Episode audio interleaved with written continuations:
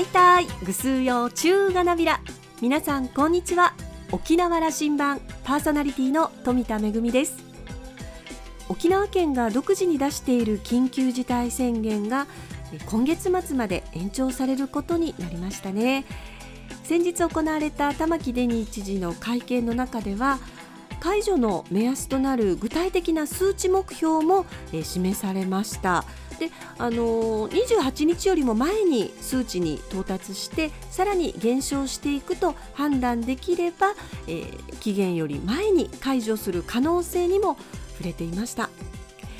宣言が長期化して自粛疲れもあるでしょうしそしてさまざまなお仕事にも大きな影響が出ていることと思います。一人一人が今できることもう一頑張りですね。さあ沖縄羅針盤今日も5時までお届けいたします。どうぞお付き合いください。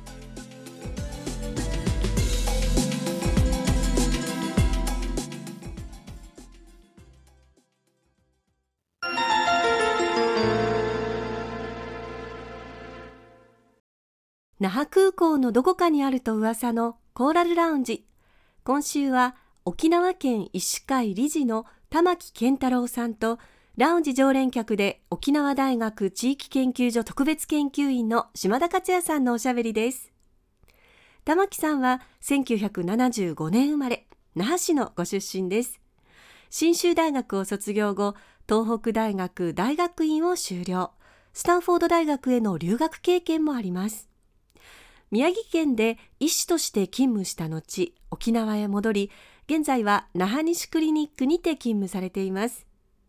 那覇市医師会理事、沖縄県医師会理事を務めています。今回は先日、県医師会理事として医療応援に入った宮古島のお話をお聞きします。なお、このインタビューは2月4日に収録したものです。それではどうぞ。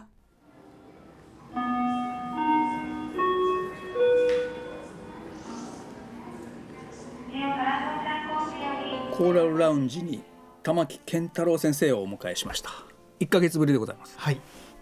あの前回は、うん、玉木デニー知事を迎えてそこでまさにそのコロナ対策こんな緊急時の対策を玉木さん1時間ロングインタビューにお付き合いいただいた。すいません、はい、その時はあの知事が中心でしたけども玉木先生にはゆっくり話す時間がなかったなと思ってるんですけども。こちらこそ楽しい時間をいただきました。あの時間は楽しかったですか？いやものすごく楽しかったですし、うん、まああのその後ですね実は島田先生と1時間以上。確かそうでしたね。そうですね。もうけんけんがくがくじゃなくて楽しく玉木先生のあの熱さはそこで 僕は感じ取ったのでそれで今日のコーラルラウンジが第2部としてあると。あの時はやっぱ玉木知事のね知事にこの時期発信力大事ですよね。そうですねあの、うん、本当に知事をお迎えしてあのああいう場が持てたというのはすごく良かったなと思うのはあのやっぱり今あのいろいろな制限の中でですね知事さんあの思うように発信ができないということだと思う、ねうん、デニーさんの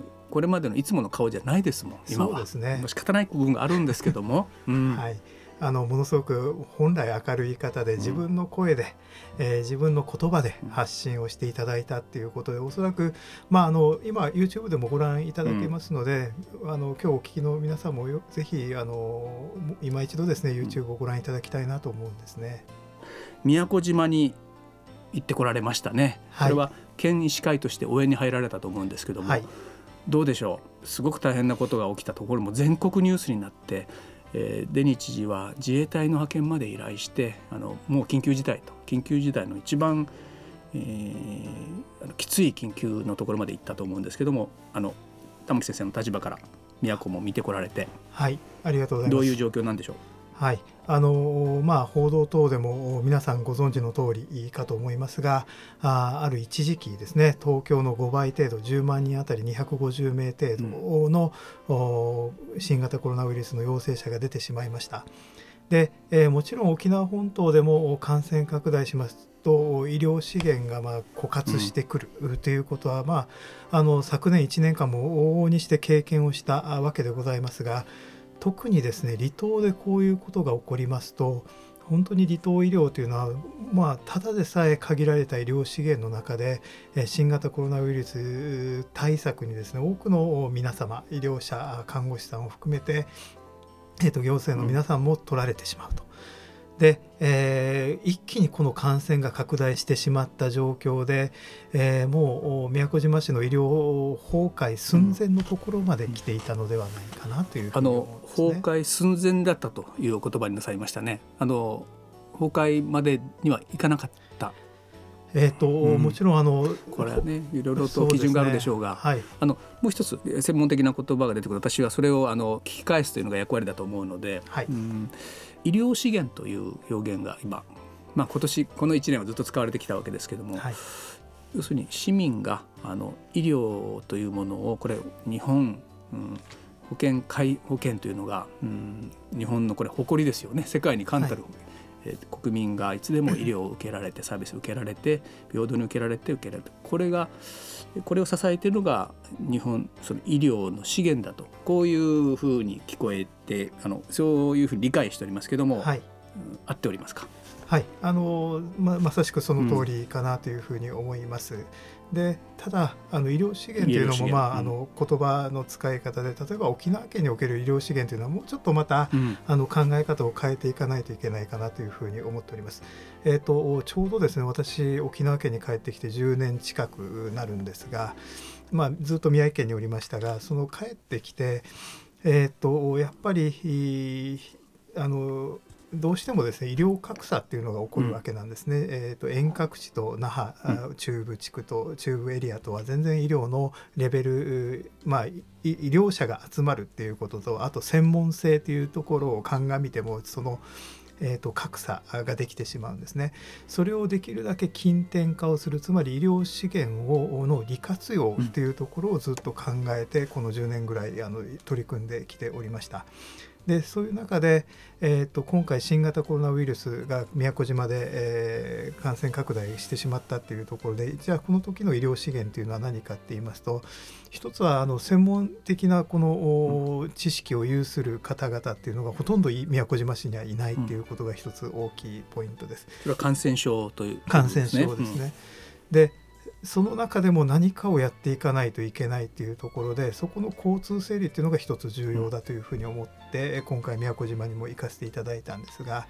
もちろんあの専門じゃない方々をどういうふうに、えー、とこの感染対策にうまく当てはめていくのか。っていうような交通整理あるいはコントロールっていうところが、まあ、今回この宮古島のコロナっていうところに特化しているところの医療資源の利活用というところで、えー、私はちょまあ、こういうあの表現をさせていただいていうとそれ全体が資源なんですね。医療の資源、ね、専門家。それはあの県医師会とすれば沖縄全域でその資源をどうあの有効に活用していけるんかということを見ておられると。はいそうです、ね、あのそれは宮古島5万5千人の市民ですけどもっと小さい島もあるわけですから、はい、それ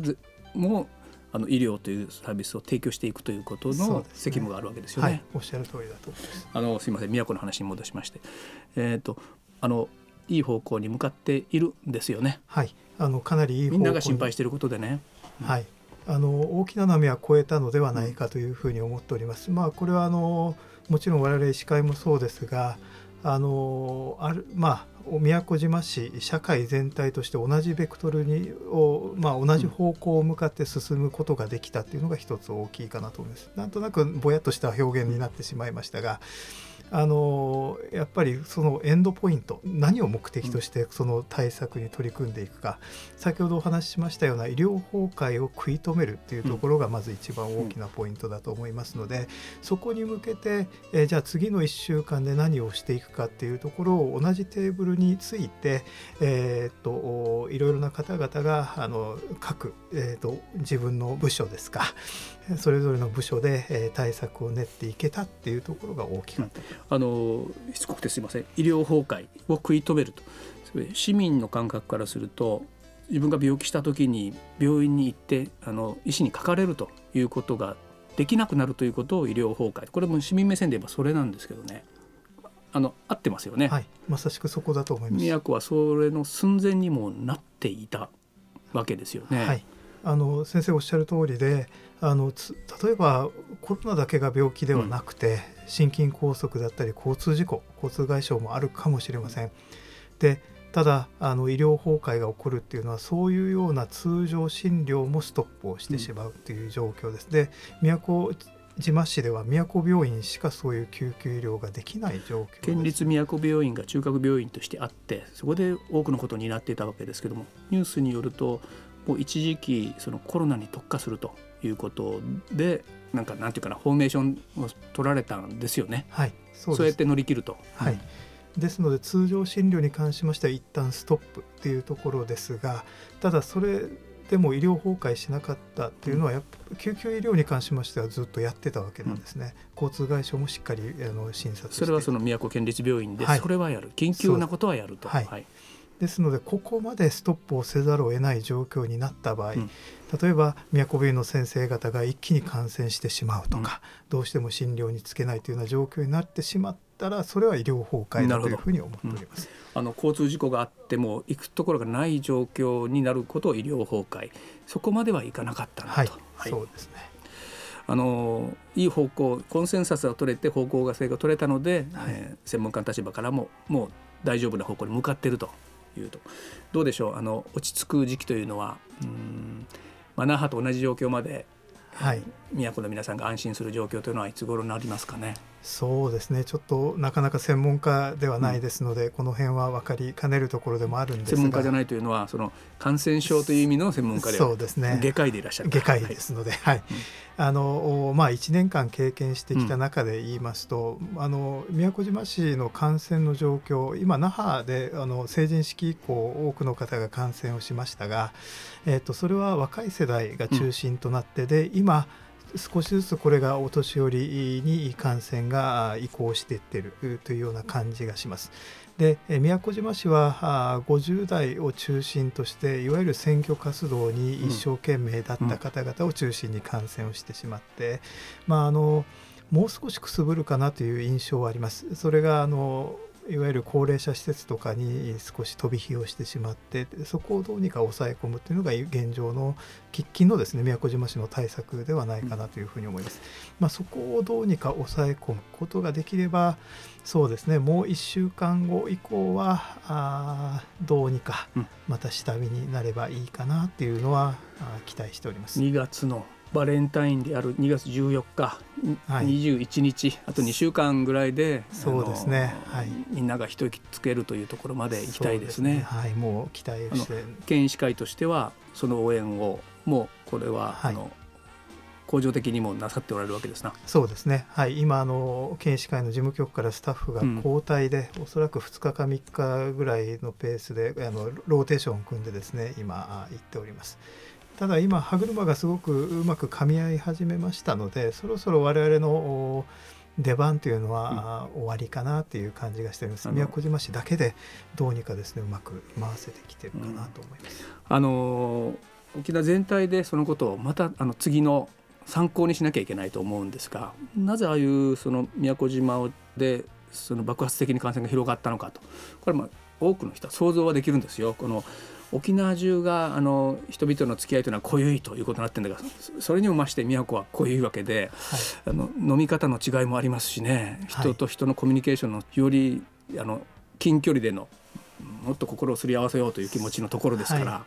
多分原因はその辺ですよね。それがあの激しい選挙戦と相まってと。そうですね。はい。あのもともと私も飲み会大好きですので、うん、決して否定はしません。あのお酒も大好きですが、ただいいあのやっぱりこの緩急というんですかね。うん、やっぱりあの社会情勢を見ながらですねこの辺の緩急というのはあ考えて行動いただきたいというのが、私の思いです、ね、今はダメよと今は我慢あので、ね、あの選挙戦でいろんなことがあったということを今もそれこそ感染という形でもそうですし政治的な問題もたくさん起きておりますし、はい、えー、でやっぱあの今これからにつなげなきゃいけないんですけども今日は浦添市長選挙の投票日になっていてどうぞ県医師会の立場からそれから、えーと、うるま市の選挙もまた始まっていきますでしょうしね、はい、あのそれ含めたところで。あの、はい、宮古島の事例を踏まえてメッセージ出してください。はい、ありがとうございます。本日あのおそらく夜には当選のお知らせがいろいろな陣営で出てくるかなと浦添市周辺ではすごくあの心の中は熱くなっているはずです。そうですね。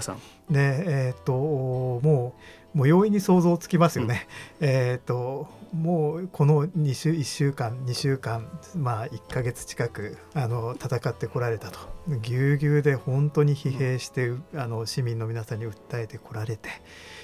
その打ち上げっていうことになるともうこのはしゃぎっぷりっていうのは容易に想像ができるかというふうに思いますが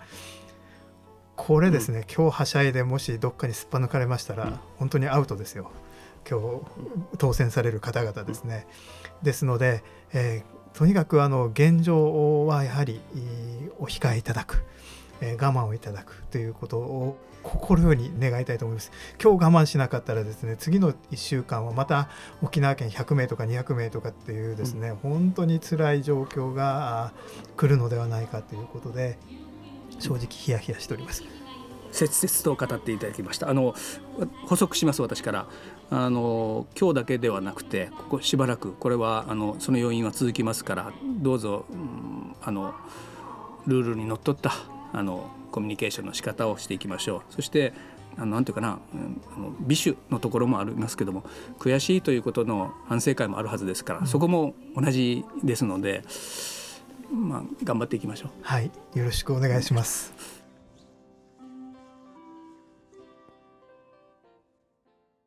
私たちはこれまで何かあれば病院に行っていつでも安心して医療が受けられることを当たり前だと思ってきました。でもコロナの影響で当たり前が当たり前でなくなり様々な問題が表面化してきました。特に当初圏である沖縄ではその厳しさを感じます。一方で医療関係者の皆さんや行政そして民間さまざまなこう力の連携、えー、力を結集することによって乗り越えていくその力強さも感じています。お話の最後に宮古島の教訓として選挙のお話がありましたね。選挙には勝っても負けてもみんなで飲みたいというその気持ちよくわかります。だけど今は控える時ですね。島田さんはお話を終えて話をするうちに新型コロナや医療の分野を超えて玉木先生の人物像に迫ってみたいそんな気持ちになりましたというコメントでした。今週のコーラルラウンジは沖縄県医師会理事の玉木健太郎さんとラウンジ常連客で沖縄大学地域研究所特別研究員の島田和也さんのおしゃべりでした。お二人のお話はまだまだ続きます。来週のコーラルラウンジも玉木健太郎さんをお迎えします。どうぞご期待ください。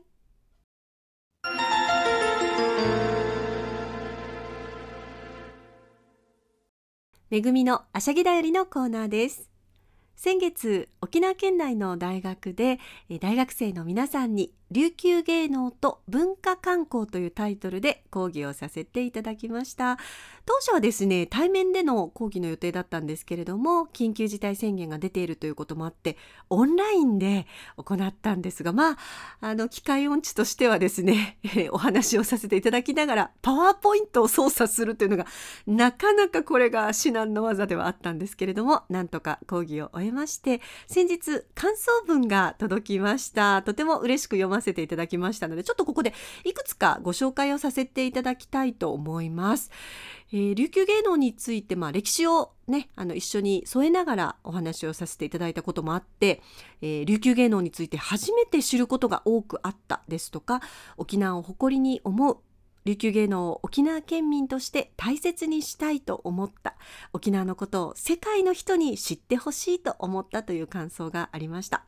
えー、また沖縄のことだけではなくて世界各国のこう文化をもとにした文化観光についてもお話しさせていただいたので、えー、伝統芸能に興味を持っただけではなくて外国のエンターテインメントにも興味を持った、えー、外国の皆さんに沖縄のことを伝えるにはまずは自分のふるさとの文化を知ることが大切、えー、諸国の影響を受けたが独自の文化を作り上げたオンリーワンの沖縄。先人たちに感謝。沖縄の文化に関われるような仕事をしたい。そして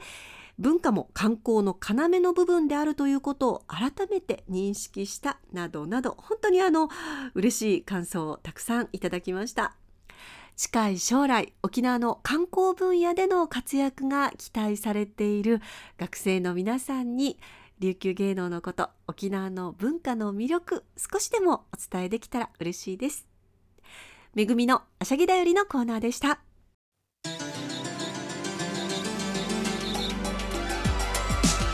ラジオ沖縄ではラジコでの配信を行っています。スマートフォンやパソコンでのリアルタイム聴取のほか1週間の振り返り聴取も可能です。さらに沖縄羅針盤の過去の放送音源はポッドキャストでも配信しています。こちらはラジオ沖縄のホームページからアクセスしていつでもお楽しみいただけます。また沖縄羅針盤のホームページでは番組情報の発信のほか私富田恵とコーラルラウンジ常連客の島田克也さんのフェイスブックへもリンクしておりますのでお時間のある時にぜひこちらもチェックしてみてください。沖縄羅針盤今週も最後までお付き合いいただきまして一平二平デービル。そろそろお別れのお時間です。パーソナリティは富田恵でした。